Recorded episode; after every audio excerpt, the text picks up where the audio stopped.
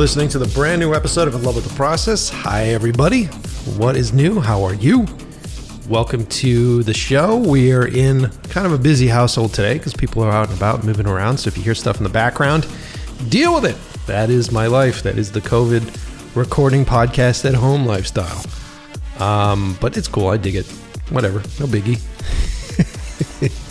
uh, today's a really good episode. I'm excited because it's been a while since I've had an illustrator on the show. And if you've heard me talk about my history, and maybe you heard me talk on a bunch of these other podcasts, I just did the iFilm podcast and we talked about this. I wanted to be a comic book artist growing up as a kid. I loved comic books. It was my it was my escape. Right? I was grounded for for years because my grades were so bad and I wasn't allowed to watch TV. And so I was sneaky. My little hack was that, oh, no big deal, I'll go read. Just had stacks and stacks of comic books to go through. Um, and that experience has kind of shaped the way I do my business. It's it's shaped the way I do my art. It's shaped the way I do my photography, and it's shaped the way I direct my movies. I love creating a story within a, a two dimensional frame. And whether you're doing that with a pen and piece of paper, or if you're doing that with a crew of 50 people and some fancy new camera, it's the same thing. One just takes a lot longer. uh, but today's episode I was super pumped about because I've been a fan of his work for a while. I just recently posted on Instagram. So if you guys have been following me on Instagram at Mike Pecci or following the podcast at In Love with the Process Pod, that's In Love with the Process POD on Instagram, you may have caught the post that I did recently the Jaws illustration. That is amazing. The perspective on that illustration is phenomenal. Um, and when I posted that, I ended up reposting it from a friend, and I didn't know who the artist was. And uh, luckily, uh, you guys posted his name, and then he got on there and he was super excited. And we talked briefly, and I'm like, dude, I'd love to have you on the show. Your work is fucking astounding.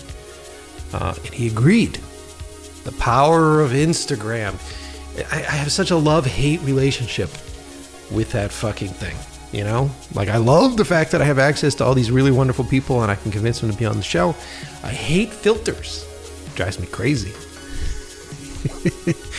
so today's episode, I'm going to sit down and talk to Sam. I really want to dig in deep with him um, because I'm curious about how he creates uh, his pop culture artwork um, where he gets his ideas from, where he starts from. And now, of course, you're like, okay, well, he does a lot of stuff from movies, so he just watches the movie and makes an illustration. But that's not necessarily true because his stuff isn't a direct drawing from a film. He does a really good job of capturing the moment and capturing the essence of a character in an original sketch, which is fascinating to me. I'm also curious about uh, what it's like to be drawing for commercial clients, drawing for editorials it's interesting that the industry's sort of come back around again, you know, and I think a lot of it has to do with the old Mondo posters and all that stuff. It all became like really intense collectibles, and then all of like the art directors got really nerdy about that, and so now people are hiring illustrators. and You're seeing like a lot of illustrated magazine covers. I mean, he did a magazine cover for Empire magazine with Baby Yoda. That's amazing. And of course, everybody loves Baby Yoda, so I'm sure that magazine sold off the shelves.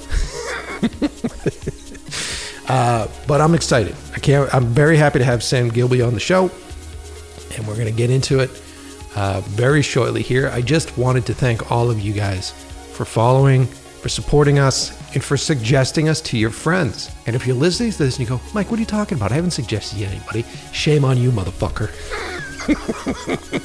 Why aren't you telling your friends? Why don't you tell your family? I know this foul mouthed piece of shit that thinks he knows everything about everything, you should listen to him. You know? And they're going to go, yeah, yeah, he's cool, right? Yeah, he's totally cool. I should listen to his show. Can you tell that I am punch drunk on doing podcast? I'm telling you, I got a bunch of great episodes on the way. I've got a lot of really exciting guests lined up. So definitely tell your friends and definitely tune in. Every Tuesday we drop so do me a favor. If you like the shows, if you like what you're hearing, leave us a comment, leave us a review on Apple Podcast. It's super simple to do. If you're using it on your phone, just scroll to the bottom. It'll seem like you're going to have to scroll through hundreds of episodes. You won't. You'll eventually land at the bottom where it says reviews. Leave me a review on your phone. And why is that helpful to me? Why did I spend why did I waste my breath telling you about it? Because the more reviews we get, the better the algorithm picks us up. The more people that listen to the show, the more people that listen to the show, the bigger the guests I can get. So when I start asking Arnold Schwarzenegger's people about having him on the show, and they go, How many people listen to your show? You go, Thousands, thousands of people love us. Make it happen, everybody. Let's do it together. Um, all right. Without further ado, get ready to get nerdy. If you are a Marvel fan, if you're a comic book fan, if you're an illustrator, if you're someone that has an imagination and you don't have an outlet for it yet and you're looking for a place to do it, today's episode's for you. So grab those noise canceling headphones, find a nice, comfy place to relax, disappear, sit back, and enjoy the brand new episode of In Love with the Process.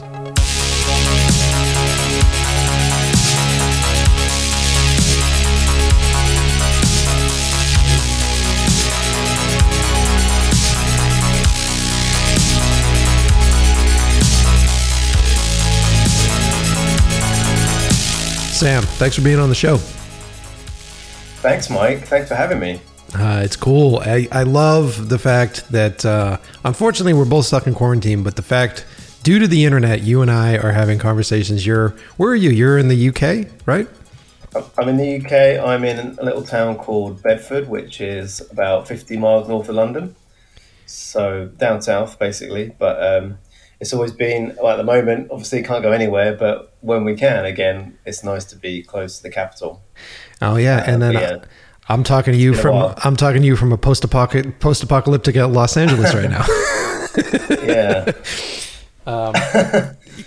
but we have a good connection it sounds like so it's cool yeah, man. Yeah. And look, I, I appreciate you agreeing to be on the show because uh, your work is fantastic. And uh, as you saw, I saw like I was really turned on to your stuff with that Jaws illustration that you did that I posted. Um, oh, thank you. Yeah. Well, um, I mean, in that case, I think I have uh, Matt Griffin to thank because he, he, I think he must have. He's a great artist. Um, mm-hmm. Does some lovely stuff. He, he was uh, following you already, and he he saw your post, and he just kind of uh, gave me the heads up on it, and uh, you kindly updated it with a tag and stuff. So yeah, here we are.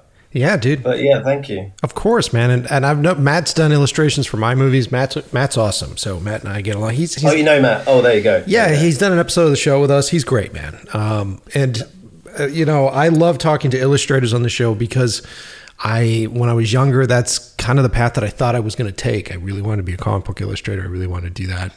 In my uh, right my career path sort of shifted into doing movies and directing movies, which is kind of the same thing, except all my brushes are cranky and they have wife problems at home. so, well, yeah, I mean, the, the comics thing, I mean, that's kind of where I was thinking originally too. Like, yeah, I'll definitely, I'm going to go into comics, and then, but even uh, even within staying within illustration, obviously, there's so many different ways you can you can go, and and actually, I, I feel now, you know, where I'm at is where is where I want to be. And the people who do comics, I mean, fair play to them. But the whole idea of doing sequential art, that's a whole other, yeah. you know, in, incredible art form. Um, and the, the kind of dedication you need to be able to be able to kind of keep those keep those pages coming is that must be seriously intense. It, and what I've like, I spent some time with Ben Templesmith, and, and uh, I watched, I shadowed him for a little bit, and I was doing a little piece with him, and I watched how he did his illustrations and we started to talk about the business of comic books and how much they get paid per page and how much they get paid per panel yeah. and then when yeah. i chatted with him he was like look it's no strange thing that my illustrations look like this because they're faster for me to be able to bang out and i was like yeah. oh fascinating i never thought about that you know um, totally yeah because you're, you're thinking about you know you don't be getting minimum wage or you know or less than uh, because and that's partly why i guess i can't do comics because as you see, my stuff is kind of detailed most of the time. Mm-hmm. Um, so yeah, I'm kind of. I'd love to do like comic covers is still a thing I'd love very much love to do. Mm-hmm. But yeah, that that's that's about that's that's as far as I want to go into that into that world. I think. But you know, I still I still love comics and I have a great respect for those who are able to do it. But yeah, that's not for me anymore. well, I mean, being the cover artist is like the superhero, anyways. I mean, it's the cover art that that pulls the books in. I don't know how many issues as a kid that I would I'd be so excited. I'd see the cover and go, wow. And then I'd open up and I'd go, oh, the rest of the art's not that good. you know? Um, well, I guess that's the thing. The cover, you get longer to spend on it. Yeah. But uh, totally. got to rush through. But then, But yeah, man, comic, comics were my first love for sure. Yeah, me too, man. And, and, and then talking about cover work, that's what you get paid to do, essentially. So you're doing a lot of like um, pop culture artwork, and then you uh, been hired to do covers, like illustrated covers for like uh, Empire magazine. I gotta just say this: I think it's so cool being a comic book nerd and being like an old illustrated movie poster nerd. I think it's so rad that we're sort of coming back around again, and we're seeing all this really great illustrated content out there. You know? Yeah, yeah, totally. Um, it's really interesting, like the kind of, um, I guess, like the alternative movie poster scene. Almost, it kind of came out of almost a frustration that there wasn't like most movie marketing um, had, you know, gone very gone towards Photoshop and had got less imaginative and less. And when you think of like the golden age of movie posters, you think of like, well, I certainly think of the 80s and you know the hand posted art by Drew Struzan and, and, the like. Um, so yeah, I think, and then what's kind of cool though is if you think of things like you know like Mondo, and then galleries like Bottleneck and, and Grey Matter Art, like now posters have become popular, and then we're doing artists like myself are doing like licensed posters that then you know the stu- so the studios are kind of they they want to make the most out of this what started out as an alternative scene in a way um, and it's kind of from time to time whilst it is often classic movies from time to time and increasingly it's also kind of new releases and that's always that's super exciting so yeah like it's kind of come full circle i think And how does you know as much as a, as much of a detail as you want to go into it? How does the licensing thing work? Do you just contact the you know the distributor and you're just like I want to do some posters and they give you the right to do posters? Like how does that how does that game work? Well, like as the artist, um, you're I guess one step removed. So what I'm trying to do is uh, I try and work with with companies who have, who already acquired the license. But the way I understand it works from their point of view is like you you're paying a certain amount amount to have that license, um, which I guess is going to be over like a, a three to five year period. Uh, you know, the the more you spend, the more extensive that license can be. But uh, yeah, so I, I uh, I've been lucky enough to make like so that Jaws poster. In a way, that was one of the first ones I did, I suppose.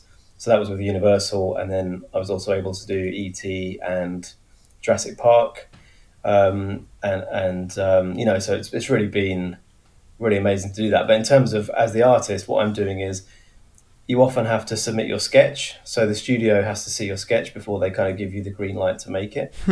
Um, so sometimes you might get a note on a sketch, or you know, sometimes you might spe- spend, you might have a sketch come back to you, you know, a couple of times.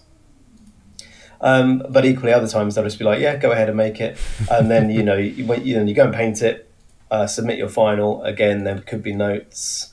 Sometimes there are, some there aren't. It really varies. Uh, and it just you know, and sometimes you're able to include actors in, in terms of their face, facial faces, and other times you can't. Um, and it really just depends. So um, I've kind of enjoyed.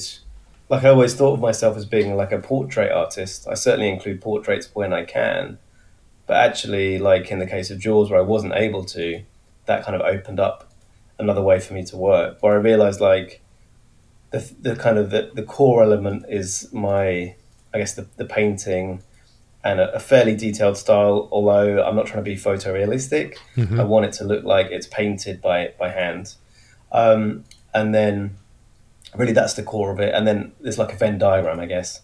And sometimes I can include include the actors and include, show their faces, and that's great. But if I can't, and if I love a movie and I want to explore it, then it's it's still fun to to kind of look, to think at what how I can make it work.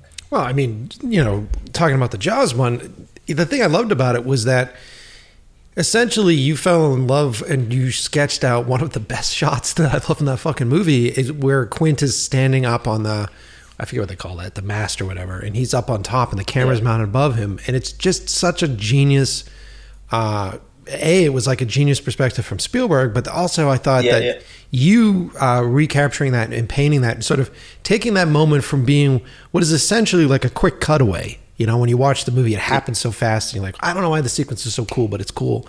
and you've taken this thing and immortalized it as a still image, which I think is phenomenal, dude. I think it's a fantastic image. Oh, thank you, thank you. I mean, the funny thing about that is like almost like a piece of advice I would give to any artist would be, you know, never like if you want to make a movie poster, don't like pause the movie and like just paint a frame.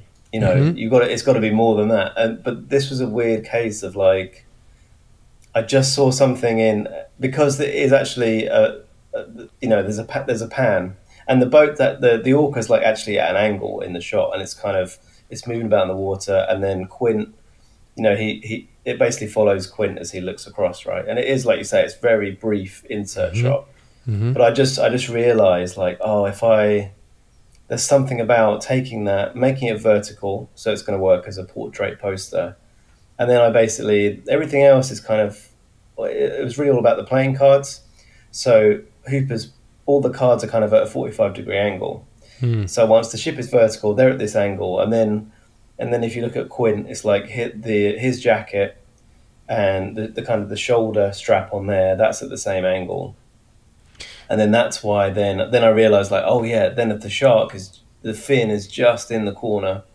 And uh, in fact a lot of people have said look, they've not even noticed it kind of the first time they've looked at it which is kind of you know which is cool. Originally I had the shark was much more noticeable like a shadow taking up you know a huge part of the, the poster. But and you know it's a bit of artistic license because Quint has got to be obviously from up there in theory he'd see it. So he's just got to be distracted turned away enough that you can believe that he's not seen it yet. Um, and yeah and then and then the title as well just putting that at the angle is like the final thing that just brings it all together. So yeah it's hopefully you know yes it's there's a it's a very direct inspiration in this case which is actually unusual but it's about making something that's like hopefully the the you know what's the saying? Um, the whole is greater than the sum of the parts you know Well, yeah, and you've done a great job capturing the essence. I mean, the thing that was great about Quint as a character was that you know he had that bravado, he had that experience, he had that edge, and the, what I love about that shot from Spielberg initially is that in that pan and in the way he moved on top of that boat, uh, he just felt like he he's got this confidence. He's got this confidence to be up there. He's got this confidence to be uh, that high and, and feel safe, but also um, you're seeing like essentially like he's that badass guy that shows up midway in the film. You know what I mean? Like the guy that's that's got that experience. He's like you've never you never killed a fish before. You know what I mean? Like he he walks in with that bravado, and that image that you did captures it without seeing his face yeah which I which I Yeah, yeah. I fucking love it, and it doesn't surprise me that people don't notice the fin because you're so hyper focused on that moment, on that like man, Quint was a fucking badass in that movie, and that that's what that poster Yeah. does really well, you know. absolutely. Well thank you. Yeah, um, actually this was really cool. You know on um, on facebook you can do a 3d image. And this was I, I tried that. Like you know you can you can do it two ways. There's an automatic way which gets you pretty good results. But you can also in photoshop basically if you paint in black and white kind of on top of your image and you upload two photos so you upload the full color poster and then you Mhm. upload a black and white where i think it's like anything white is is closest to you Mhm. and then you know grey is going to be in the middle. So I kind of painted over it, uh, looking at the depth of everything, and it was yeah, it was pretty awesome actually. I must, I'll put that up again. yeah, That please was do. cool.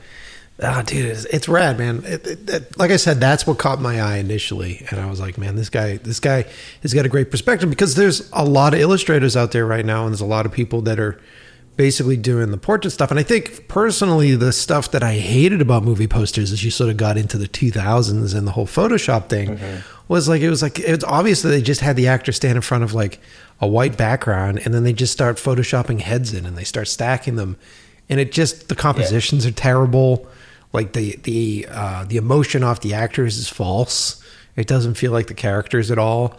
Um, and what I like about your work is it seems like you spend more time looking for the emotion on these people, looking for the feeling that you get from them, as opposed to just Yeah. saying like, "Hey, I gotta, you know, paint this guy's face on here," right? Yeah, yeah, exactly. I mean, that's what I've always loved about you know a really well done movie poster where where you know faces are involved. It's like you're trying to hold the the gaze of the viewer. So composition is obviously is so important because you want the you want the viewer's gaze to be kind of bouncing around, and basically any any way you've got an eye line, uh, that's going to lead you off whichever way that character's looking. Mm-hmm. So a, a thing I still see a lot is you see characters looking out of a poster, and unless you've got something at the edge that that kind of pings you back in, uh, you're just kind of leaving that image. So so I try where possible to you know it's like how am I going to keep this keep someone looking at this, and yeah, like you say, it's also about finding you've got to find that right little. It's like finding that right frame, Mhm. um, or you know, or, or your right reference photo. And often you're combining a few things. So, like, it's very rare that you're going to get a perfect still.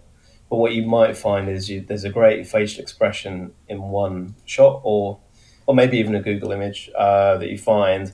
But then you're taking the lighting from another scene, for instance. Mm. So, and I think I think what you get, what you're able to do then as a painter, and of course, you know, Photoshop's great. You, you, as if you have good photography, you can do a good collage poster. But for me, it's only in, it's only when you paint it and you get it going through like the filter, as it were, not literally a filter, but when it's going through an artist's, uh, you know, palette and brushes hmm that's when you even if it's based on photographic reference that's when you can make something really sing.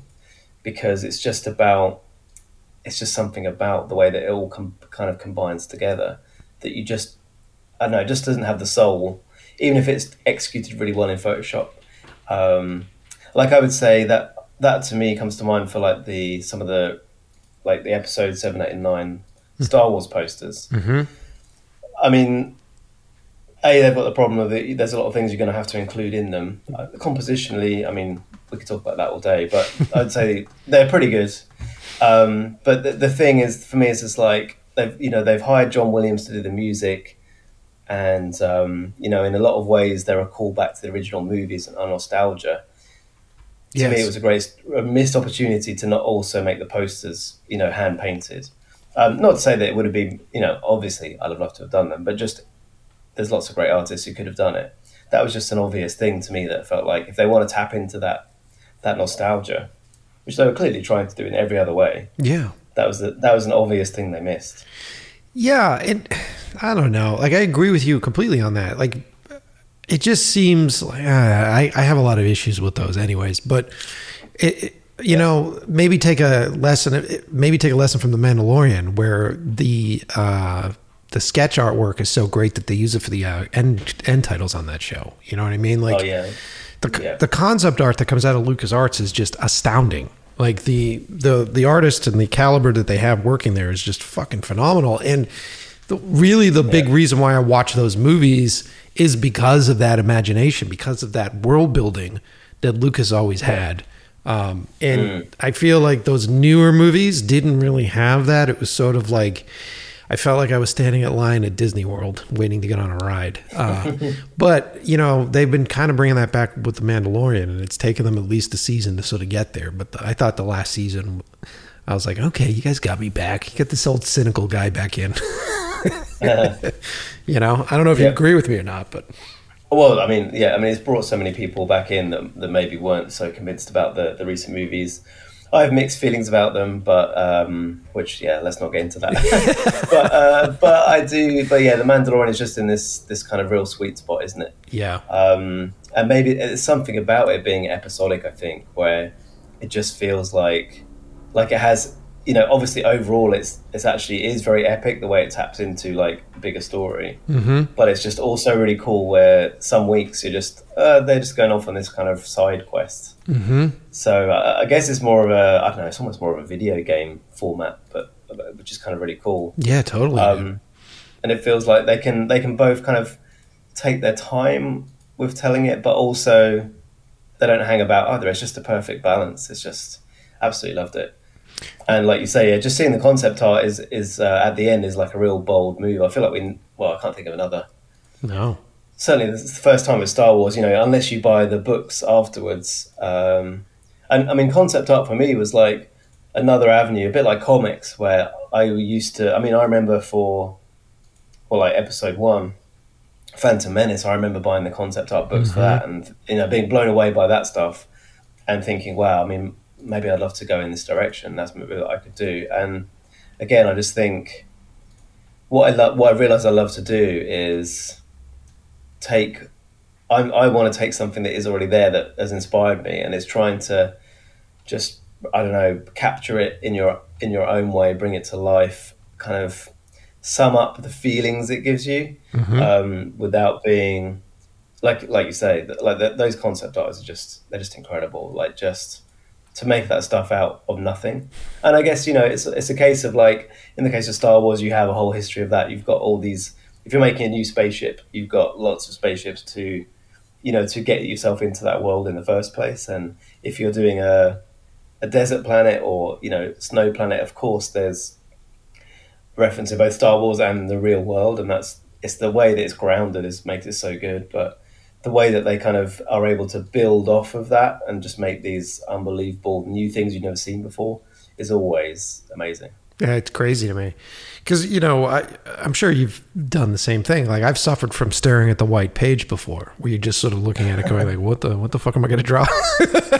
Yeah, like yeah. how, how often do you have to deal with that? And when you start an illustration, are you usually inspired by like Back to the Future? Are you like checking out Back to the Future, going like, "If I was going to do this, I would do that," you know? And so then if you sit down and you do it, or are you you know staring at a white piece of paper, going like, "What the fuck am I going to do for Back to the Future?" Yeah. I think that's interesting, isn't it? Because like I guess if your if your job is a concept artist, for instance, then I can imagine that could well end up being the case because like you know it's Monday morning, right? What I've got to do this week. but when but in my case, if I'm making posters or if I'm working with with clients, I actually like to have a few projects on the go at the same time. So I I kind of don't I, I never have the problem with the blank page because I wait till I've figured out. I let my like whilst I'm working on like finishing a, a poster, Mm-hmm. uh, my subconscious is figuring out the next one. I guess. So if it's a, in the case of a movie, I've watched that movie again, um, or I've watched it, you know, a couple of times, and I've got an idea that's maybe like just in the back of my head, kind of starting to form. Mm-hmm. And then what you find is like by the time you finish your current project, which you're enjoying doing it, but you're also sick of it, like you're also ready for the next thing, right? Yep. And you're trying to get the, you're enjoying that final bit of getting the final details in, but you're also like, oh man, this, because I mean, maybe there's a deadline as well. So maybe it's like, this thing has got to go out today Yeah. Or it's gonna be it's gonna be a, big problem. Um, and then I find that that's the time. Then is that you're almost on the come down from that one, and that's when you're just ready and you're open for this new idea, and that's the most exciting time. Then, so it's almost like yeah, you, you've got a blank canvas, but only for a, a split second because you're like right, you got all that energy because you've been desperate to start a new thing. Mm-hmm. And how, Um, how long? yeah. How long does it take you to usually do one? How long does it take you to do like like the Baby Yoda ones that you did? How long did it take you to do those?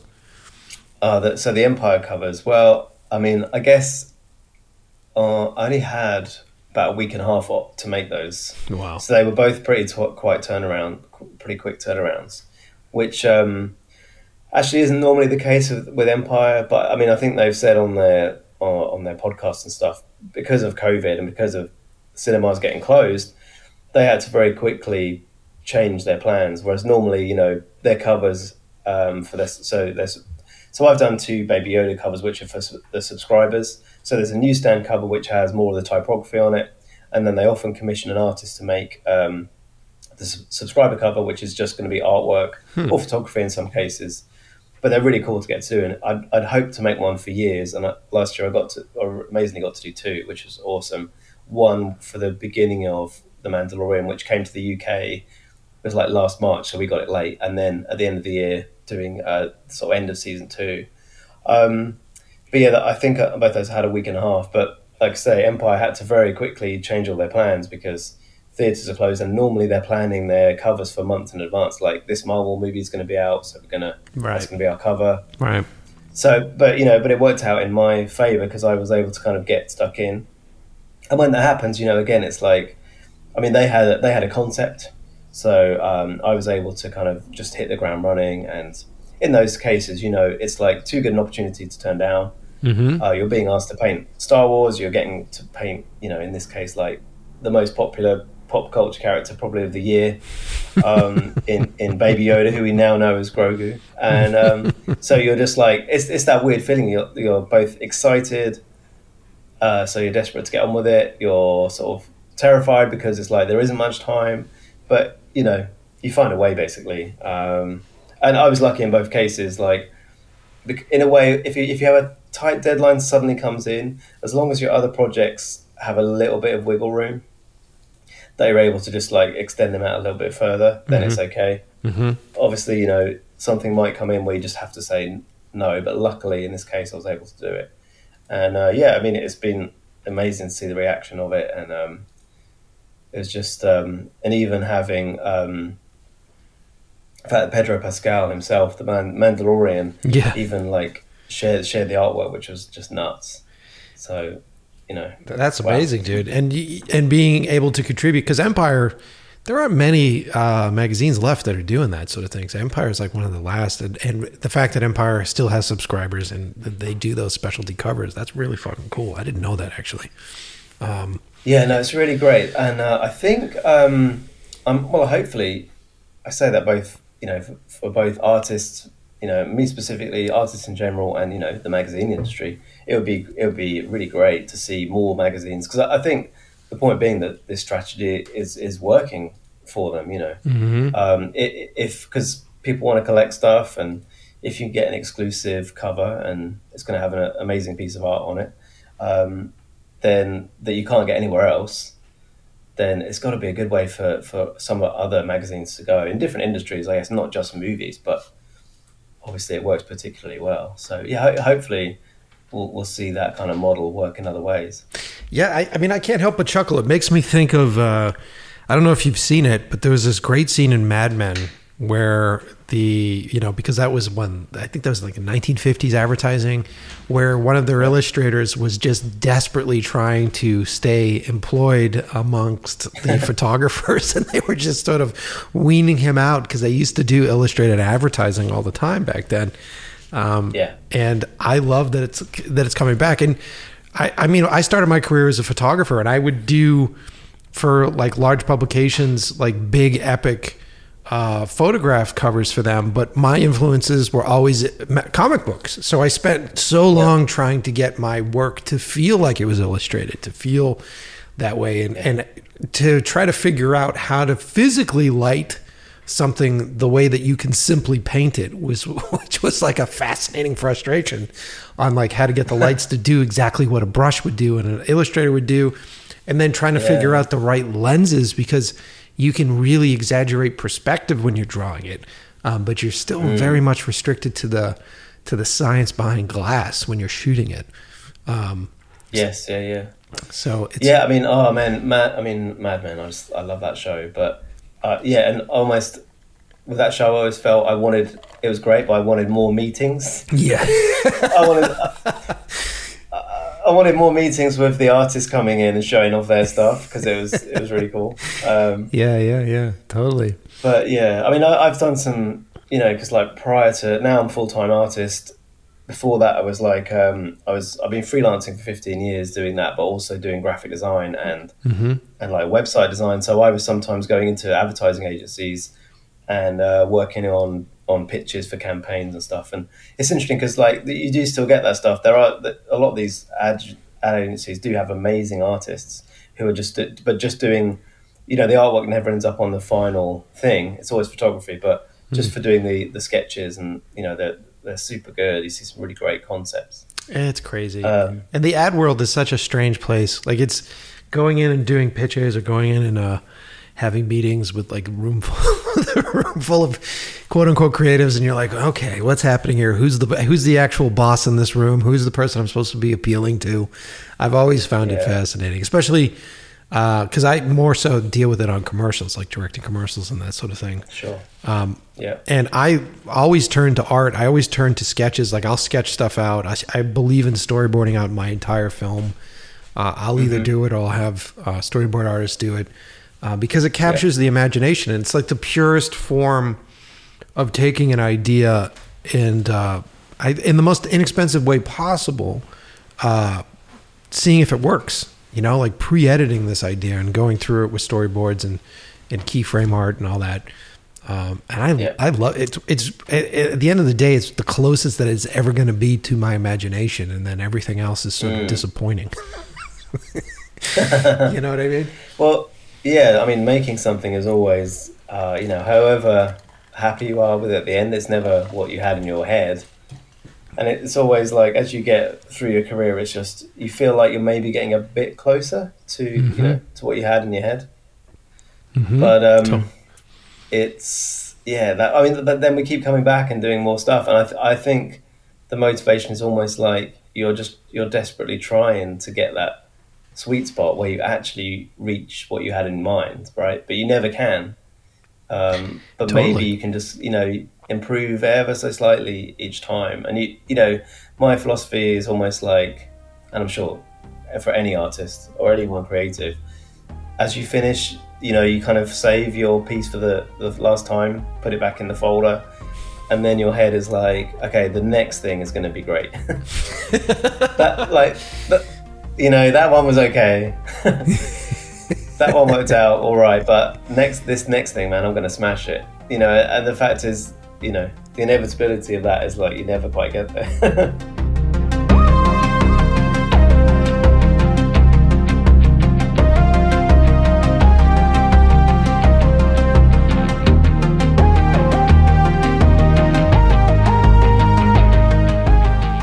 Okay, everybody, you know the deal. It is time to give thanks to the men and women that help make this show possible. I am talking about the sponsors. And uh, before you decide to try to fast forward through this section, understand that you may miss a couple of great things in here. And it's important for you to show a little respect for these uh, companies that support us because without them, I wouldn't be able to afford to do this podcast. Without them, you wouldn't be able to get it for free. So check them out. And we we do the painstaking process of finding companies that I like, that I use, that we use, that we really respect uh, how they run their business. We really respect the work that they create. Um, so they're good. They're good folks. We've done we've done the hard work for you guys. First up, as always, our good friends over at Puget Systems. If you are in the market for a brand new computer, um, if you're looking to build a new edit system, if you're looking to build a new gaming system, um, here's some uh, hot news for you. Uh, PCs are the way to go these days. Uh, they're more affordable, they're upgradable, they don't crash. I don't remember the last time I had a blue screen crash at a PC. It's been ages. Um, and what I love about having a PC and owning a PC is that I don't like buying hardware. I don't like buying stuff that I know is going to be extinct in about two years. You know what I mean? Buying that object that you know is just going to end up floating in some sea in China with fucking masks and fucking plastics. It's just going to be out there. You don't want that. I don't want that. And I firmly believe in buying equipment that can be upgraded, especially computer hardware, right? Because things are consistently changing. How many software updates will render your hardware useless? Drives me insane. So I did the hard work uh, years ago because I was tired of. Uh, I'll say it. I don't care. I was tired of Apple. Right. I was tired of these consistent updates. I was tired of like being phased out. I mean, it's bad enough that I've got the iPhone and it, like I'm battling every day. Do you guys run into the same scenario where suddenly your iPhone's full? And you're like, what the fuck? Why is this full? Or it's running really slow because there's an update coming out, and then you realize in the background it's been downloading the update. And you're like, stop it. Stop doing this. It's just a fucking phone. All it needs to do is answer calls, do text, and check the internet. I don't need the new shit on this thing. Leave it alone. And it, with companies like that, it just feels malicious. Feels like they're just constantly trying to give you a reason to drop another fucking $1,200 on something. It's like, God damn it. Anyway, that's my rant. Go to PugetSystems.com. Go to PugetSystems.com. I found this company. I love these guys. Um, they build custom made PCs. What I love the most about them is that they don't manufacture hardware, so they're not peddling stuff on you, right? So they're always looking for the latest and greatest gear. They're benchmark testing everything. They're a great place to build that computer that you've always wanted. And you can customize it specifically based upon the software you're using or for the needs that you have. We're not just talking like three choices here. These guys have been out there. They've been testing everything. They've been trying it all out. They have all the great answers. Like anytime I have issues with the, if I have an issue with my computer and it's usually because of some sort of software update or some obnoxious thing that happened, I just write to them and I'm like, guys, what the hell's going on? Oh yeah, no, we're up on this and this is really simple and all you have to do is this. I love it. I'm not on some queue. When's the last time you used your Apple Care shit? Right? I think the last time I used it, I had to wait three days for a text from them. Drove me insane. So if you guys are in the same boat that I am, if you're sitting on the same old man porch complaining about things, then you might want to buy PC. Go to PugetSystems.com and check them out. Mm. Ah, yeah, what a broadcaster. Drinking water on the mic. All right, also up, good friends over at Quasar Science. Uh, I talk about this on every episode. How my favorite advancement in the movie industry has been lighting. Lighting has changed. Um, and because of LED lighting, it has changed the way we uh, see our television shows, the way our movies look. Um, but from a technical standpoint, it also changes the way you plan for these things because LED units don't require as much power, which in turn oftentimes doesn't mean that you need to get a generator and multiple guys to run the generator and then permits to put it on the street. Especially if you're doing that here in California, as soon as you get out a generator, then everything jacks up in price right? Suddenly the location needs more money. Suddenly you have permits you're permitting for like three streets across the way because those people standing on the streets are watching you. You need a permit for that too. It's insane out here as far as shooting goes. Um, but uh, the great thing about LEDs is they they draw low power, and they have really great output on a lot of units now. So you can actually do all that stuff you see on those Marvel movies now. You can just buy a bunch of LED lights and string them all together and program them through a board right? And a lot of these lights are rainbow LEDs, so you can run through any color of the rainbow. Plus, the thing I really like about them is that they look for the highest quality LED uh, components. So these lights are consistent, and that's a big deal. I don't know if you guys have run into the same situations that I have in the past where you're like, I'm just going to buy the cheap fucking LED thing from China on uh, eBay, right? And you get it, and then in one shot, the light that's supposed to be white is green. And in the next shot, it's magenta. And so you're in the color grading process, desperately trying to find a happy medium between all this crap. You know? At the end of the day, you try to save a buck, you end up spending a buck somewhere else. And that whole old adage, the fix it and post thing, well, that generally means that you're going to be working for free for a long time. So save yourself the time, save yourself the energy, keep your girlfriend from yelling at you because you don't spend enough time with her on Fridays because you're busy color correcting out bullshit fucking LEDs. Go check out quasarscience.com and look at the best of the best. Like if you have a quasar unit, you pull that out of your bag and there's a gaffer there hanging out, he's going to look at you and go, This guy knows what's up, right? Mm. I've been saying right a lot on the show. And I'm, I'm gonna I'm turning into it. I'm gonna I'm gonna go with it even further, right? Uh, let's see what else is going on. Oh, our new sponsors. And uh, if you have been doing the good thing and following me on Instagram, and you guys listened to our prior episode, the one I did on what's your favorite movie, you know about these guys. I'm talking about Movitees. That's M O V I T E E S, Movitees. They create some of the nerdiest, coolest movie t shirts out there. If you want to be that cool person on set, you want to get nods from the director, was like, hey, sweet t shirt. You got to buy one of theirs, man. I love them. These guys um, basically pay homage to all their favorite movies by creating the logos from these films. So inside of all these movies, there's usually a company, there's usually an evil corporation, right? You think of Skynet, right? Weyland. So all the stuff they end up creating like these really uh, cool, well crafted, well put together t shirts um, and what they're saying is that they're making fan art for dedicated fans looking for unique and exclusive items for their favorite films and TV shows. Very exclusive, I will say that. Fan art that pays tribute to TV and movie history. Totally. Uh, they say that they are powered by great movies. And I love that about them. So go on over to movitees.com, check out the list of films uh, that they pay homage to. All my favorites are up there. I'm telling you, if you rattle off a favorite movie, they have a t shirt for it. So head on over there. And if you do go and you love the show, if you do go there, we're going to hook you up. If you use the promo code ILWP, you get 10% off. Like I said, promo code ILWP, 10% off, and that is movitees.com. That's M O V I T E E S.com. Go check them out. And while you're on the internet, while you've opened up your browser, head on over to inlovewiththeprocess.com.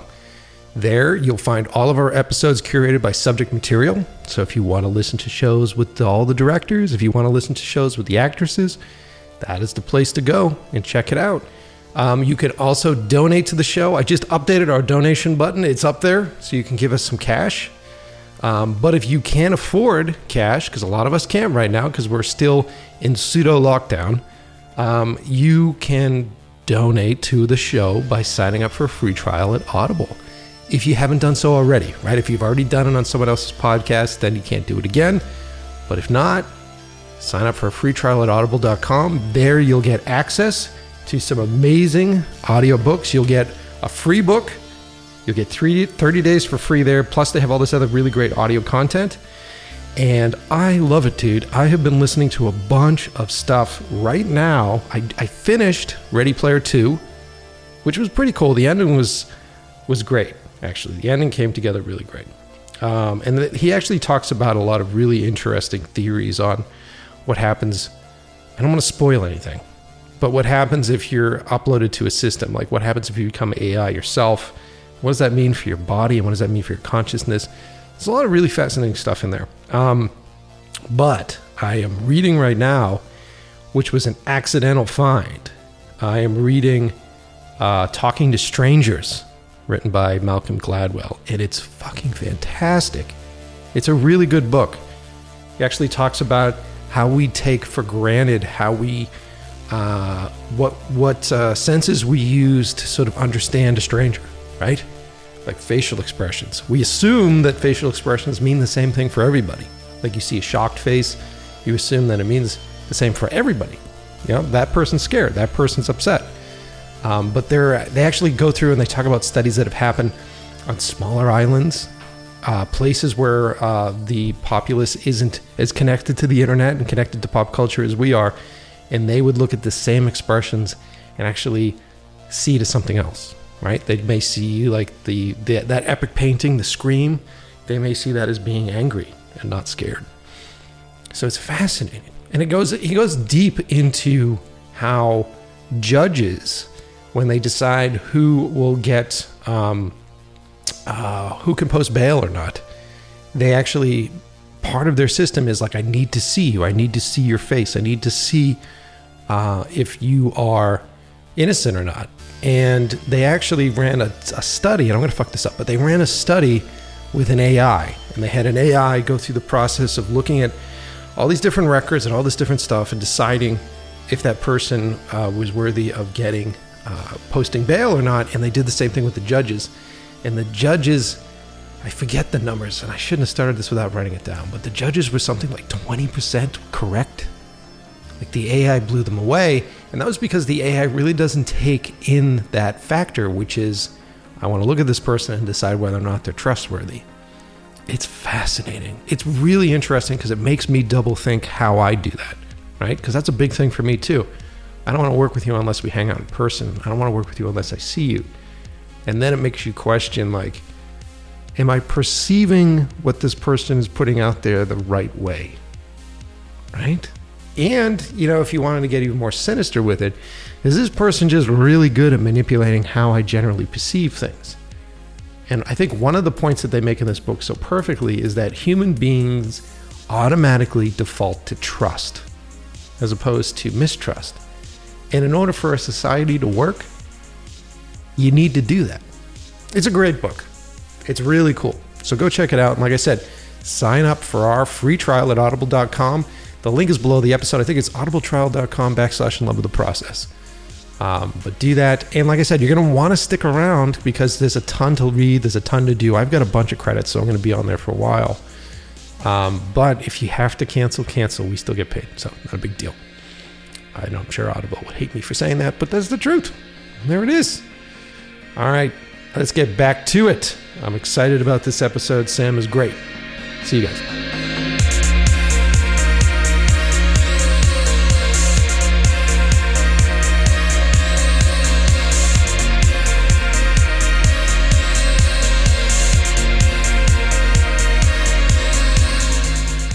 Well, what I, what I also find interesting too is that oftentimes, you know, because I'm in the process right now of planning out a movie, and so you're you're looking at script, you're looking at a page, and for me, there are keyframes that I that I see. Like I'll be like, oh, this is gonna be fucking amazing, and this there'll be backlight like this, and this will look really great, but mm. there's a whole lot of in between. There's a whole lot of filler. You know what I mean? Like there's those transitions, like the like the shot you sketched for Jaws. You know what I mean? That's a transitional Yeah. shot.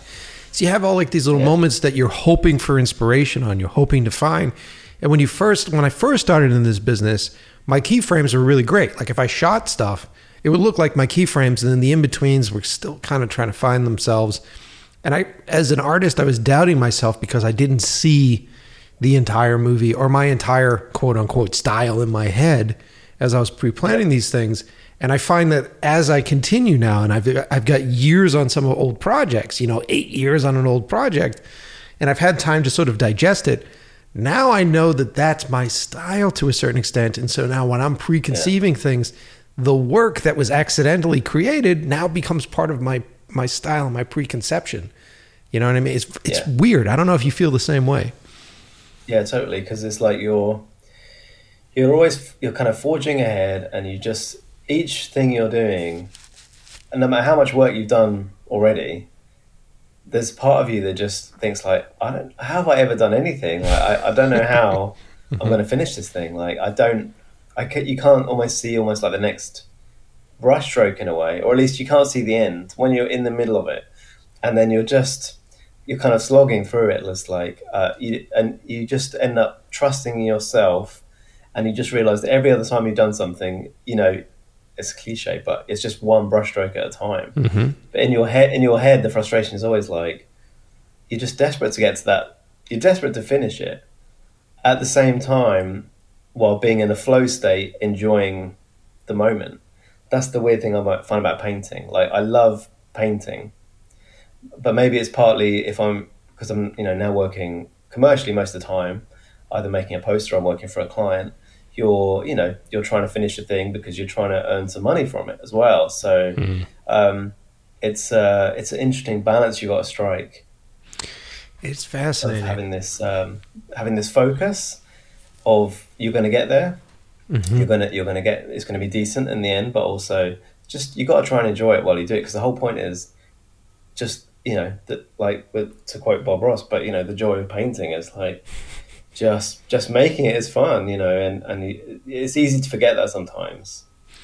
Totally is, man. I mean, I, I mean, that's what the show's about. The show's about sort of remembering that that little details, those steps, are ninety nine percent of it. you know what I mean? Like Yeah. the finished product. I, mean, it, I, I don't know if it's the same way for you eh, as it is for me with movies, but I feel like the finished product. I, I may have a moment where I sort of admire it and go, "Mm, "This is really great," but then you're sort of confronting the depression of the fact that, like, oh, I'm done now. What am I doing? Yeah, yeah, You yeah. know? absolutely. Um, and it's a weird. Uh, I find for me, um, and it's also now. I guess it's a social media thing too, which maybe makes it more of a pronounced effect. And obviously, at any point working uh, creatively, you make a thing and it comes out into the world, right? But the the fact is, you know, now we can make something and then you know it can e- almost immediately uh, be be out there if you want it to be. Mm-hmm. I mean, one, one thing I always try and do is if, if I think I've finished a piece, unless there's a deadline where it absolutely has to go, I will always give it like an overnight test where I'll look at it again the next day Mm-hmm. and inevitably spend like another day where, you know, the night before I thought it was done. And, you know, you've got to separate out how much is that true and how much is it you were just tired. Um, so you get a fresh look the next day, uh, then you can really finish it Yeah. Yeah. and and uh, I'm looking at a painting and I'm kind of going, is there anything about this that in in three months' time is going to really annoy me that I didn't do now? Like now I'm tired, I want it to be done, but I try and like really almost like project myself into the future. am, am I going to hate this soon, or will I be able to live with it for the rest of my life? Because that's it. Once the thing is out there, you know, it's out there. Well, people forget that there's a lot of monotony in the finishing of any of these things. You know, like when you're in Yeah, the yeah. when you're in the back end, you know, for me, like I'll find excitement if I'm shooting a photograph, I'd find excitement in the initial framing and be like, okay, this is really great. And then if I go Yeah. through the post process of, of it and sort of doing the Photoshop thing and I start applying my filters the way I would do it and I do my washes and I do all that and then I'm like, whoa, this is really nice. And then it's really great. And then you get into the details of it where it's like, oh, I got to clean up this fabric on this thing or I got to do this. And you're just sort of deep in it, you know, and you're using like the clone Yeah. stamp tool and you're just like, what am I doing with my life? you know? Uh, Yeah, yeah. Well, I mean, obviously, and then as a painter, obviously, you know, you're whilst you're using Photoshop, you know, obviously, you must never use the clone tool, kind of thing. it's all what we done by done by hand, so you can't even, you know, fall back on that. But um, it's interesting because, yeah, if you basically, uh, I guess the painting process for for most people would be, you know, you basically start with a big brush, and then you're gradually getting in closer and closer in, and then you'll get, you know, your brush is getting smaller and smaller. And as it does that, it's this like reductionism of um, then you're noticing some of the really tiny things that you want to fix. And once you start to fix one at a certain like level of, of zoom or whatever, let's say you know seventy five percent in, then then it's like oh no. That, that opens up all these other things. I'm like oh now I've seen now I've seen five hundred other little brushstrokes I've got to tweak to, to match that one. Um, there's one amazing analogy I heard about um, the the writer P.G. Wodehouse, where here he had this system. Uh, he's perhaps I don't know one of the funniest writers of all time, but um, what he would do is when he had a really good page, he would put it at the top of the ceiling. Oh, sorry, put it at the top of the wall, right? So it'd be right along the ceiling, and then he would look at all his other pages, and his goal was to get all the other page like that would be his funniest page, and his goal would be to get all the other pages up to that, like so he could put them at that level on the wall. Huh. Like that to me is a really great way of thinking about, you know, not that I'm literally doing that with my artwork, um, but just in your head, like even within a piece, like maybe there's one section that's really good, but another section still needs work. yeah. So in in my head, it's like right, I need to. This needs to step up to that other level that I've done elsewhere. You know. Yeah, no. It, it- trying to find that that routine or, or um, trying to find that discipline to do that is often tough. Uh, and, and uh, you know, sometimes when I do work for clients, like if I'm doing a music video or something and it has the same sort of insane schedule like an illustration for you would, uh, I'm I'm kind of thankful of the deadline because oftentimes Yeah. the deadline saves my saves my craziness where I'm like I could be tweaking this for two years, but I, I have no choices. Due next week, thank God. Okay, it's out of here. Yeah, exactly. Yeah, the the choice is taken away from you then, and that, yeah, that's that's why the same. Like you know, deadlines are, are often great, um, and some of the stuff that takes so long is actually yeah, where you haven't got one. So, um, and you know, the fact is, movie posters can be like that because um, it's often a case of. Uh, for me, like say the Jaws one, that's probably like three weeks of painting. But while I was doing that, I mean, maybe it's two weeks, but then I would have been doing other stuff at the same time, so it probably took it probably took five weeks Mm-hmm. Uh, around other stuff.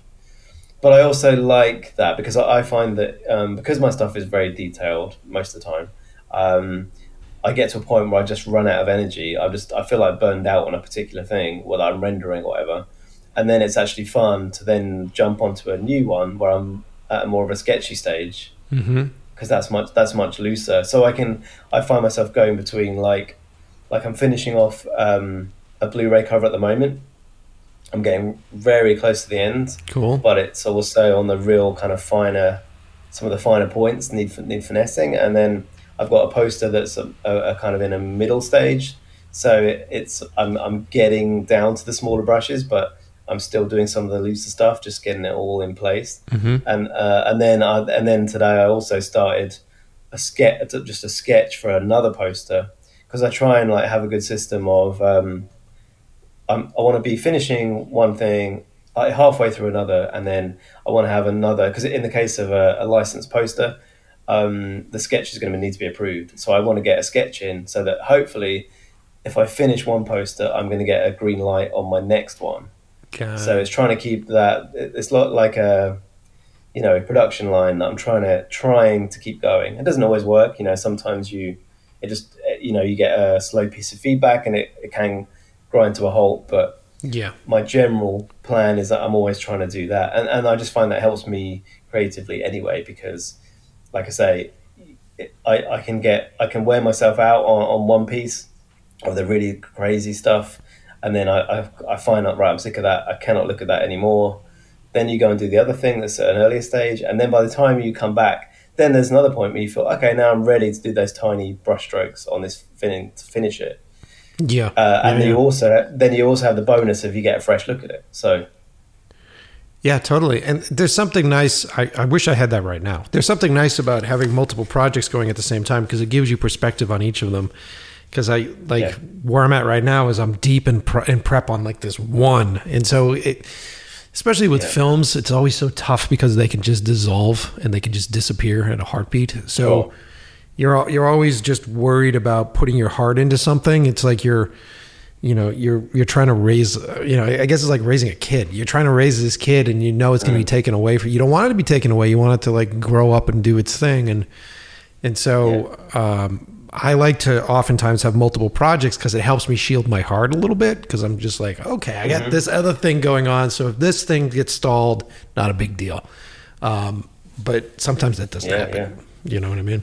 Oh yeah, yeah, and that also is the same for. Uh, then there's the other side of it, which is um, it, in the case of a poster or anything or a magazine cover, that thing's going to be released, and and and by the time that comes out on social media, whether it's you posting it or someone else, you actually want to be almost a step removed from it, where you know you did it, you're proud of it, hopefully, but Mhm. you know you want to be almost like my younger self did that, even if it was like a week ago, whatever but you're you, because you're on to the next thing it gives you a you're a bit removed. Mm-hmm. whereas if you're just if you're just sitting there and that's the only thing you've got that you've done uh, then everything then it's like there's almost too much weight on that one thing. Yeah, exactly. which frankly you know it's never gonna get you know it's never gonna go as viral as you hope right? Or you know um if at all right? So there's just all that weight on everything. And um but if you're just put that to one side uh, you know that's good. Whatever's going to happen with that thing is going to happen. It's just out of your hands now. Obviously, you know you have to promote and you have to get the word out as much as you can. But you can also, if you can move on creatively, and then you're just working on the next thing, then I find like it takes away. Again, it's like shielding your heart a bit because you know if you to make a poster is a very personal thing or any work of art. Um, and you, the moment you share that, it's like you know this is what I wanted to do for this, and you know, hopefully people will come with you. But not everyone's going to like it. Some people will, some people won't. Most people will be totally indifferent to it. So, That's the worst. so yeah, like, yeah, that's the worst. the indifference is worse. I'd rather have people hate it. Yeah, yeah, well, exactly. Yeah, th- there's that for sure. You know? I mean, I always blame. You can always blame indifference on an algorithm, though. yeah. yeah, yeah, exactly. Well, and then the mindless drooling sort of scrolling that most people do these days. Yeah, that too. Yeah, Um, yeah, yeah. But uh, so technically, what are you doing? Are you are you doing most of your drawing digitally these days? Yeah, I am. So I um, I work on a, a Wacom Cintiq, Mm-hmm. Uh, which is I guess like a giant iPad, basically. I've got one. Yeah. But that's that's really the best way for me for me to work. But my background was in kind of was in fine art, so acrylics, oils, and you know pencils and everything else. Um, and I just always was always was into. So as a teenager, I did I did A level art, and I was really inspired by David Hockney mm-hmm. um, in particular, and I was painting a lot in acrylics and doing a lot of portraits of, I guess, of family and friends, and that was just always what I was doing. And then when it was only later on that I realized like my kind of pop culture love could kind of be fused with that. So I was um, basically starting to paint digitally, but my sensibility has always been initially I was using Painter, which like now Photoshop has got lots and lots of amazing brushes. Mm-hmm. Part, partly thanks to uh, Kyle Webster, who was an artist who was finding the Photoshop brushes weren't great, so he made loads, and then Adobe bought him out. I mean that's a whole other story, but um, but now Photoshop is great for painting. Before that, Painter was kind of the best, where you could you can and you know it's still a good good package, but you can really mimic uh, traditional media really well. So watercolors and, and oils and everything else. So I was my initial kind of experience with digital painting were like, how close can I get to the stuff I was doing before? Mm-hmm. Um, and the answer was very close. But then you have the benefit of you know everything that digital gives you. So um, I guess I'm trying to. Most of my stuff is like, as I say, I want it to feel like a painting, but there's certain I don't know more. I'm also influenced by by special effects and you know and animation, I guess. So sometimes you want I don't know a bit of an extra glow on something that you know as a painting. You know, of course you can do anything, but I like having that. And the thing about the blank canvas as well, I think one other thing I actually like is I like not quite knowing where my stuff is going. So mm-hmm. I tend to dive in, and yeah, I've got a sketch and I have a, I generally have a plan, but I actually do like it when there's a little bit of uncertainty of, I'm not quite sure what the color balance is going to be at the end. I haven't quite figured that out, or mm-hmm. like, I, like I know this bit of the composition definitely works, but if I find a better reference later when I'm going back for the movie, I don't mind changing it. You know. Mm-hmm for me, it's all about hitting it really kind of fast and just getting it going. Um, whereas other people, I think, maybe spend longer just doing lots of sketches. It's it changed my world because I would do all of my I would do all of my uh, storyboards pen and you know uh, pencil and paper still, and I would just go through the process of like sketching out each board. But I found that when I moved into Photoshop and I started to use the Cintiq and I started to go through that process, it really opened the world and freed it to me because everything wasn't so precious. Like each each stroke isn't precious. I can always change those things if I'm if I'm backing up layers, if I'm backing up stuff, I can always go back. So that that level of stuff really changed stuff for me. But it also really opened up the world as far as pitching goes because when we pitch, we put together lookbooks, and most of the time when you're pitching a film, you're you're having to reference other films.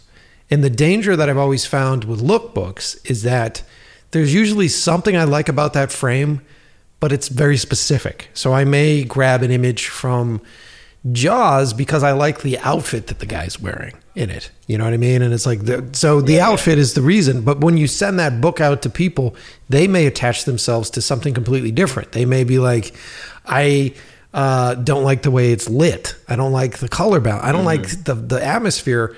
And what I was able to do in Photoshop is basically photo smash stuff where I can bring in frames for stuff that I needed, basically uh, recreate the sketch of that person, and then change the lighting, change the way it looks, and actually design the lighting to feel uh, more the way I saw it in my head, which at the end of the day, what you're trying to do is convey, you're trying to take this like little idea and get it out of your mouth into someone else's head. Yeah. At, least 80% of what you saw, you know?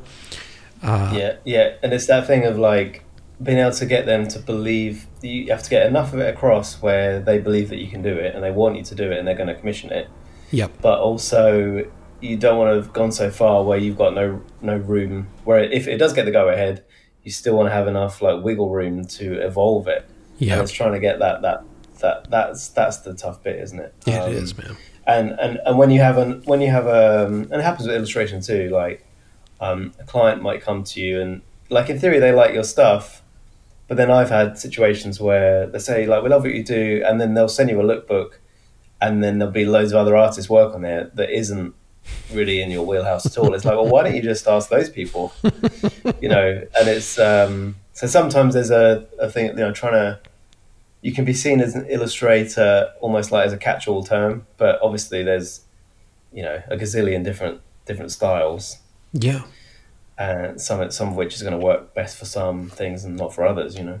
Totally, man. And it's that way with any sort of art form. And the difficulty ultimately, you know, the, I think the struggle between art and commerce has always been how do I take something that is inspired and put it on a schedule and put it into the system that is in place for approvals at whatever outlet yeah. that I'm giving it to. And that, that, that's always the struggle I feel like with me, especially when you're starting out and you're getting started and people don't really know your style yet and they don't know you don't have that track record of like of delivering yeah. and you don't have that performance record.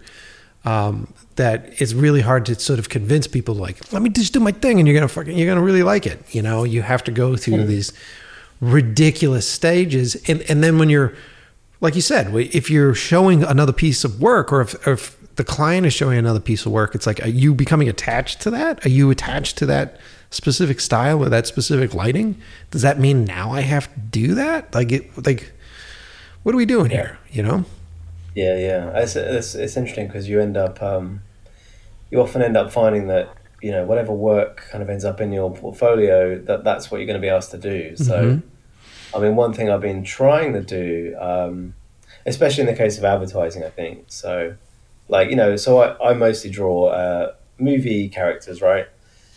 I could be doing more sports stuff, um, but it's kind of finding the time to do that. So it's almost like you're not going to get commissioned to do the sports stuff unless. So even even even if they can see that you can like capture someone's likeness, who's an actor, they almost like a, a client's not going to believe that you can do a sports person, right?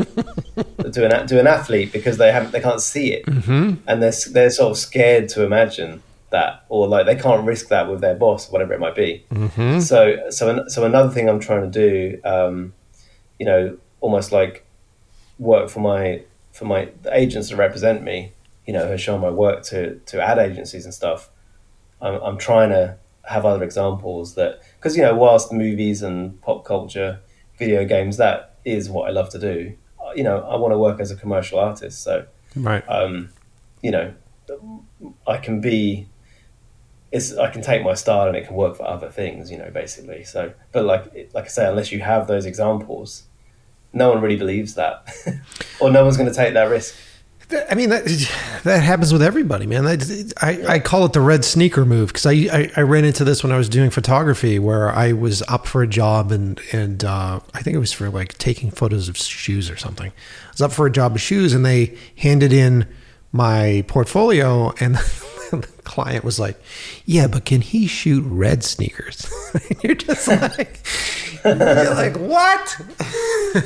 but the the thing that you yeah. forget is that there's so many people that want to get into this business. There's so many people out there that are photographers um, that the clients literally have like the creative Walmart that they can go to and walk down an aisle and go, this guy does, you know, he paints up down upside down sheep and, and like sports people. Let's take him. You know, it's it's weird yeah.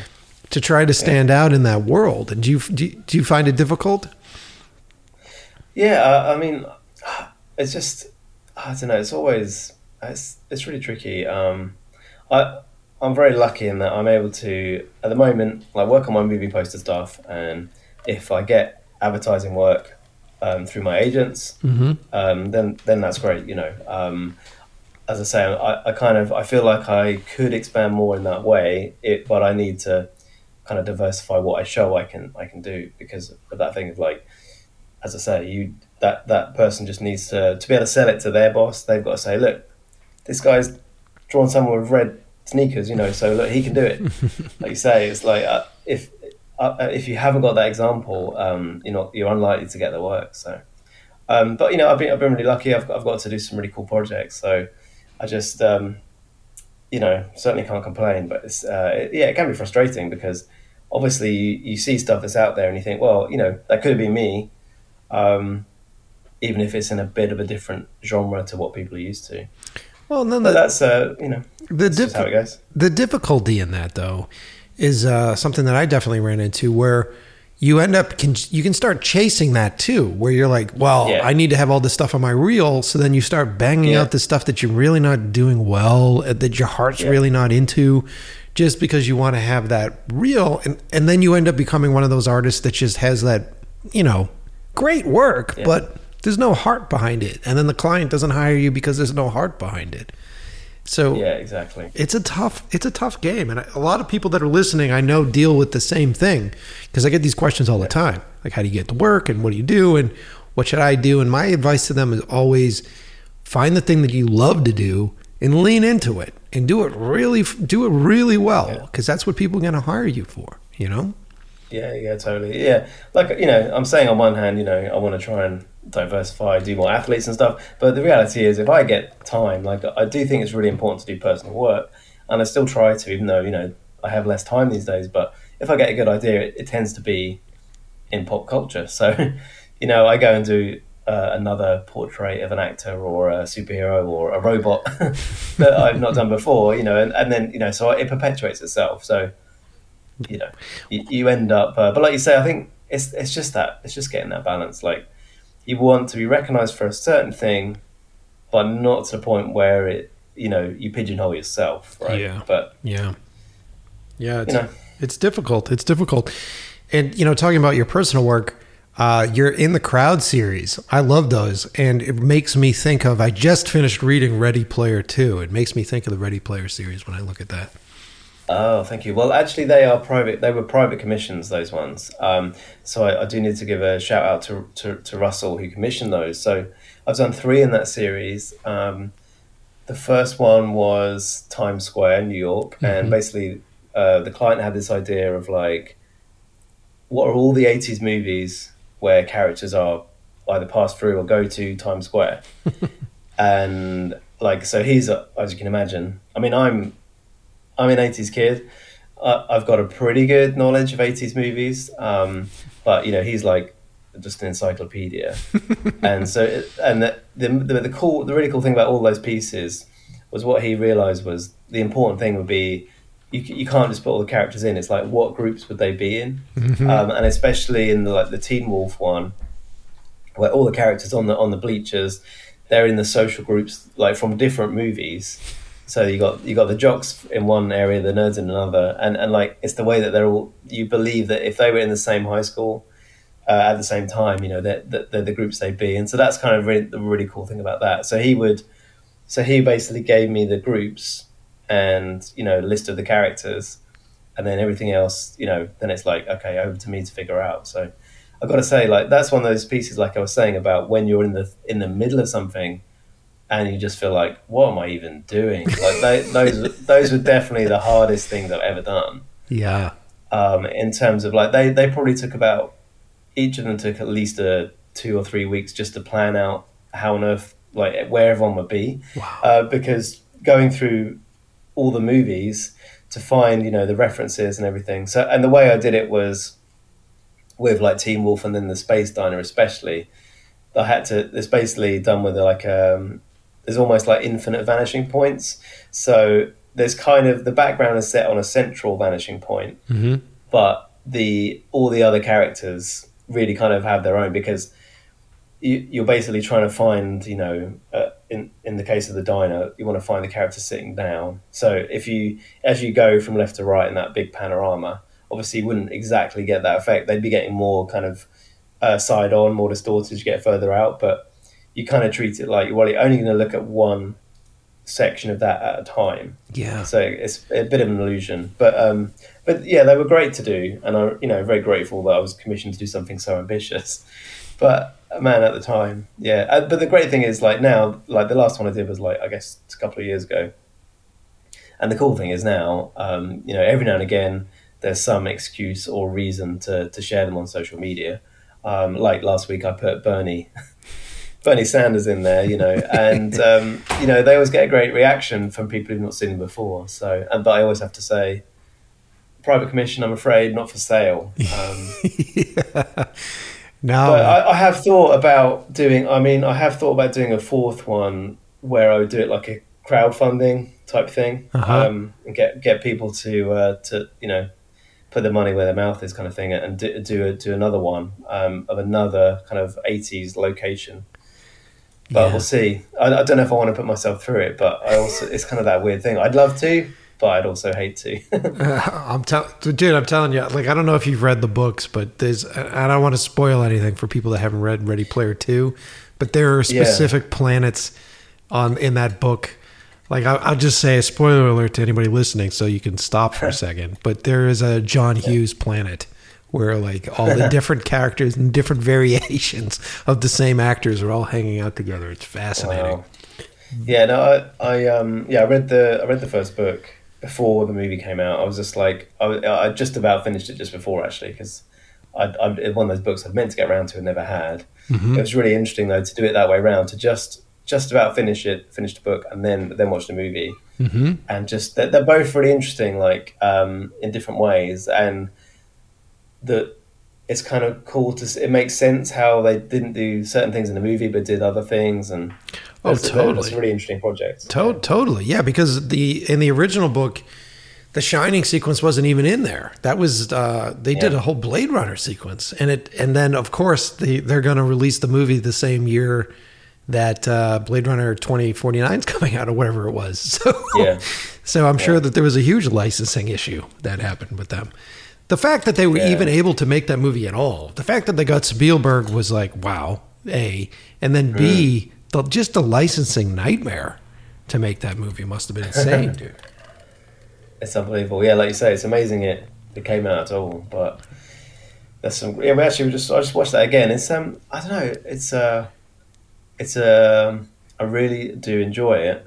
There's something there's also stuff about it that doesn't quite work. I think. But, yep, you know, totally, totally. you know, it's not Spielberg's best movie. But No, no, by no means. I think I really enjoy like the opening of that movie. It starts to really fall apart as you get into the back end. Um, but you know, it's it was fun, I guess. Yeah. You know? Yeah. Yeah. I feel the same way about it. Where I'm like the the book when I originally picked up because I picked up the book when I was flying somewhere and I just grabbed it in the airport.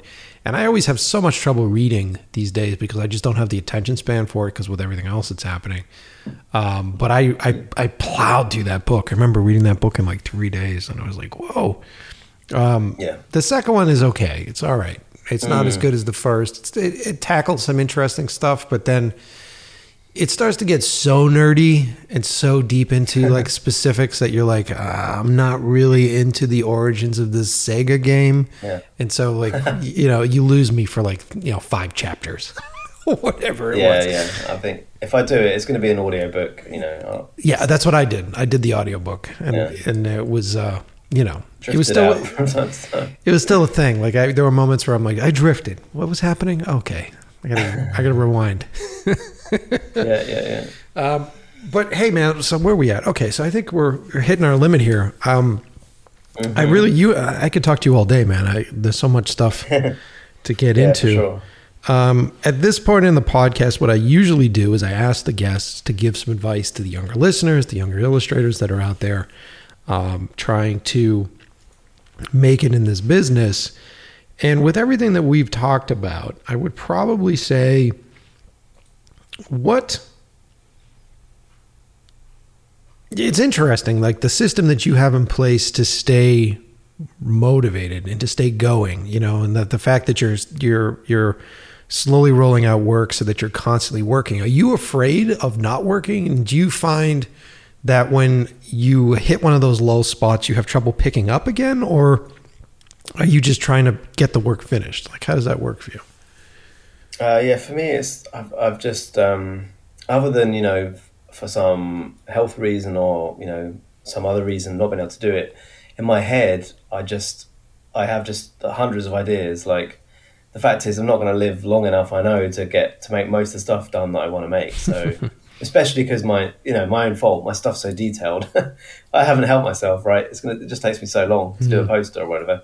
So yeah, for me, I don't. Ha- I'm really lucky. I don't have that problem. It's just I've just got to stay. I know just I need to stay focused, and um, you know, I, I'm excited. The point is, I'm always excited about the next thing I'm going to do, uh, and I've always got enough things that I want to do. Whether it's whether it's, uh, I mean, commissions obviously they come and go, and you never know, right?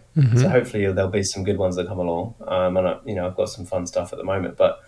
Um, and if I'm lucky enough to keep doing licensed posters, then you know there are countless that I can think of doing.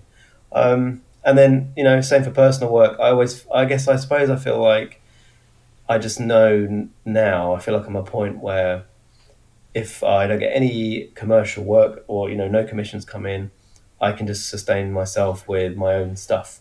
Uh, I mean, hopefully financially, but just in terms of creatively. Yeah. I'm just gonna, you know, there's so many things I just want to make that I would just make, and it's very, you know, it's nice to be at a point where I know I can make a thing and I can show it to quite a few people very quickly, and you know, that's a great position to be in. I suppose, though, to kind of spin that around to you know to someone younger as a, as advice who's kind of wanting to get to the point where you know, and I don't necessarily see myself as being at a particularly like I feel I have you know further to go. Mhm. Um, I'm not in some incredible place compared to a lot of artists, right? But I guess it's all relative. So if you're thinking, oh, you know, I do a piece and no one sees it, I think that the hard thing is because I guess I was doing my stuff pre social media anyway.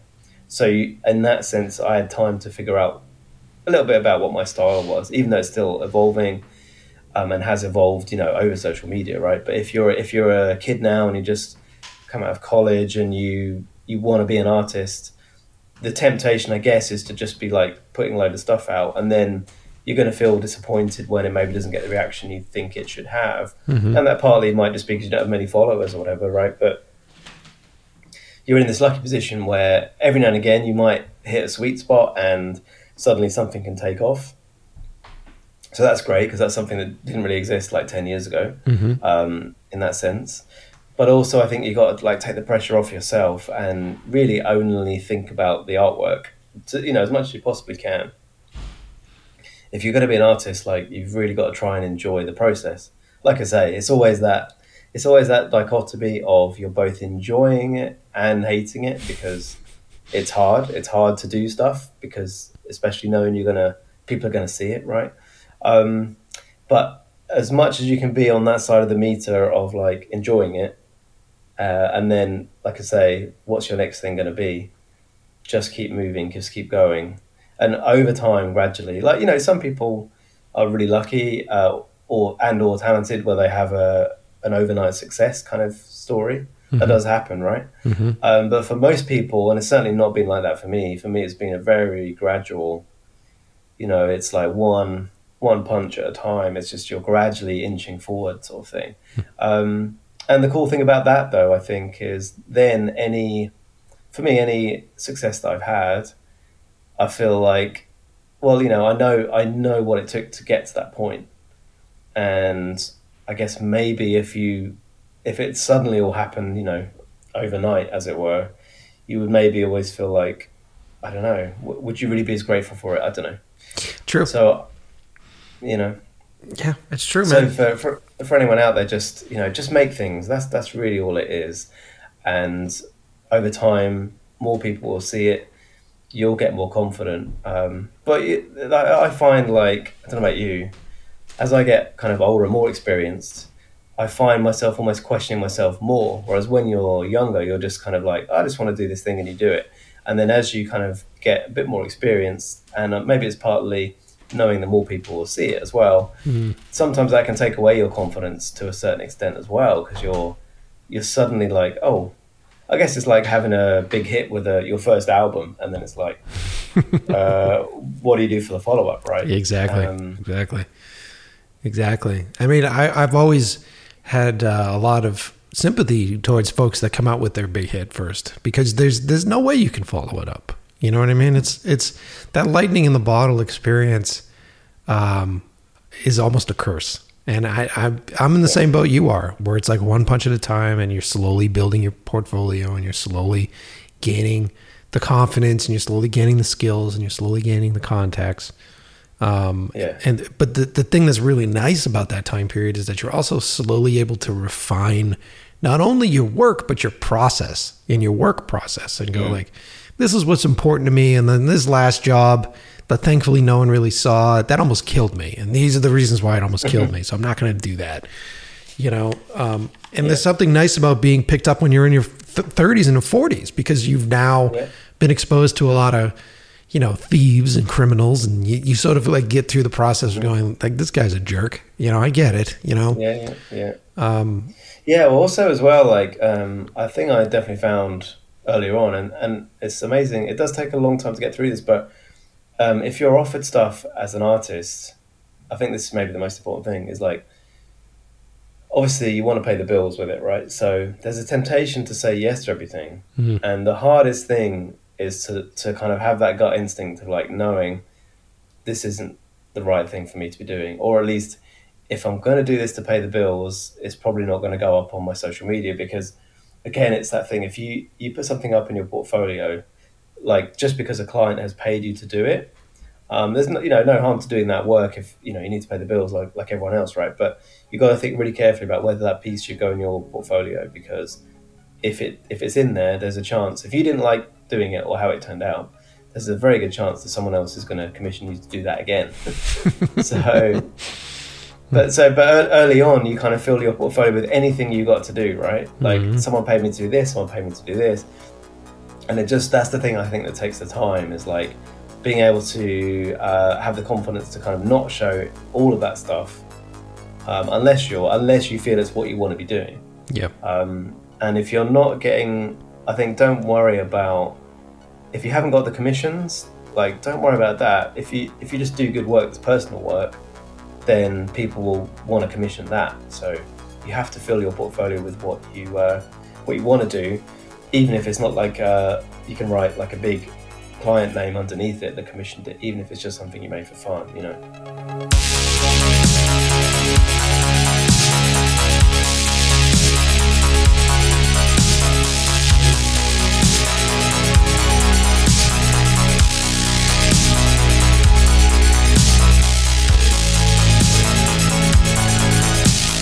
So there you have it. Uh, Sam is a really cool guy, isn't he? Uh, and his work is fantastic. And those of you who are listening and uh, you, I don't know how you didn't do it yet, but you should definitely go check out his stuff. Uh, he is Sam Gilbey on Instagram. That's Sam G I L B E Y on Instagram. That's where I found him. And you can also go check out his work. He's got a great portfolio online. Uh, it's samgilbeyillustrates.com. And we'll put the links below the episode. Um, definitely go check it out. It's it's a fun voyage through uh, pop culture, uh, and it's it's a lot of fun, man. I really like his work.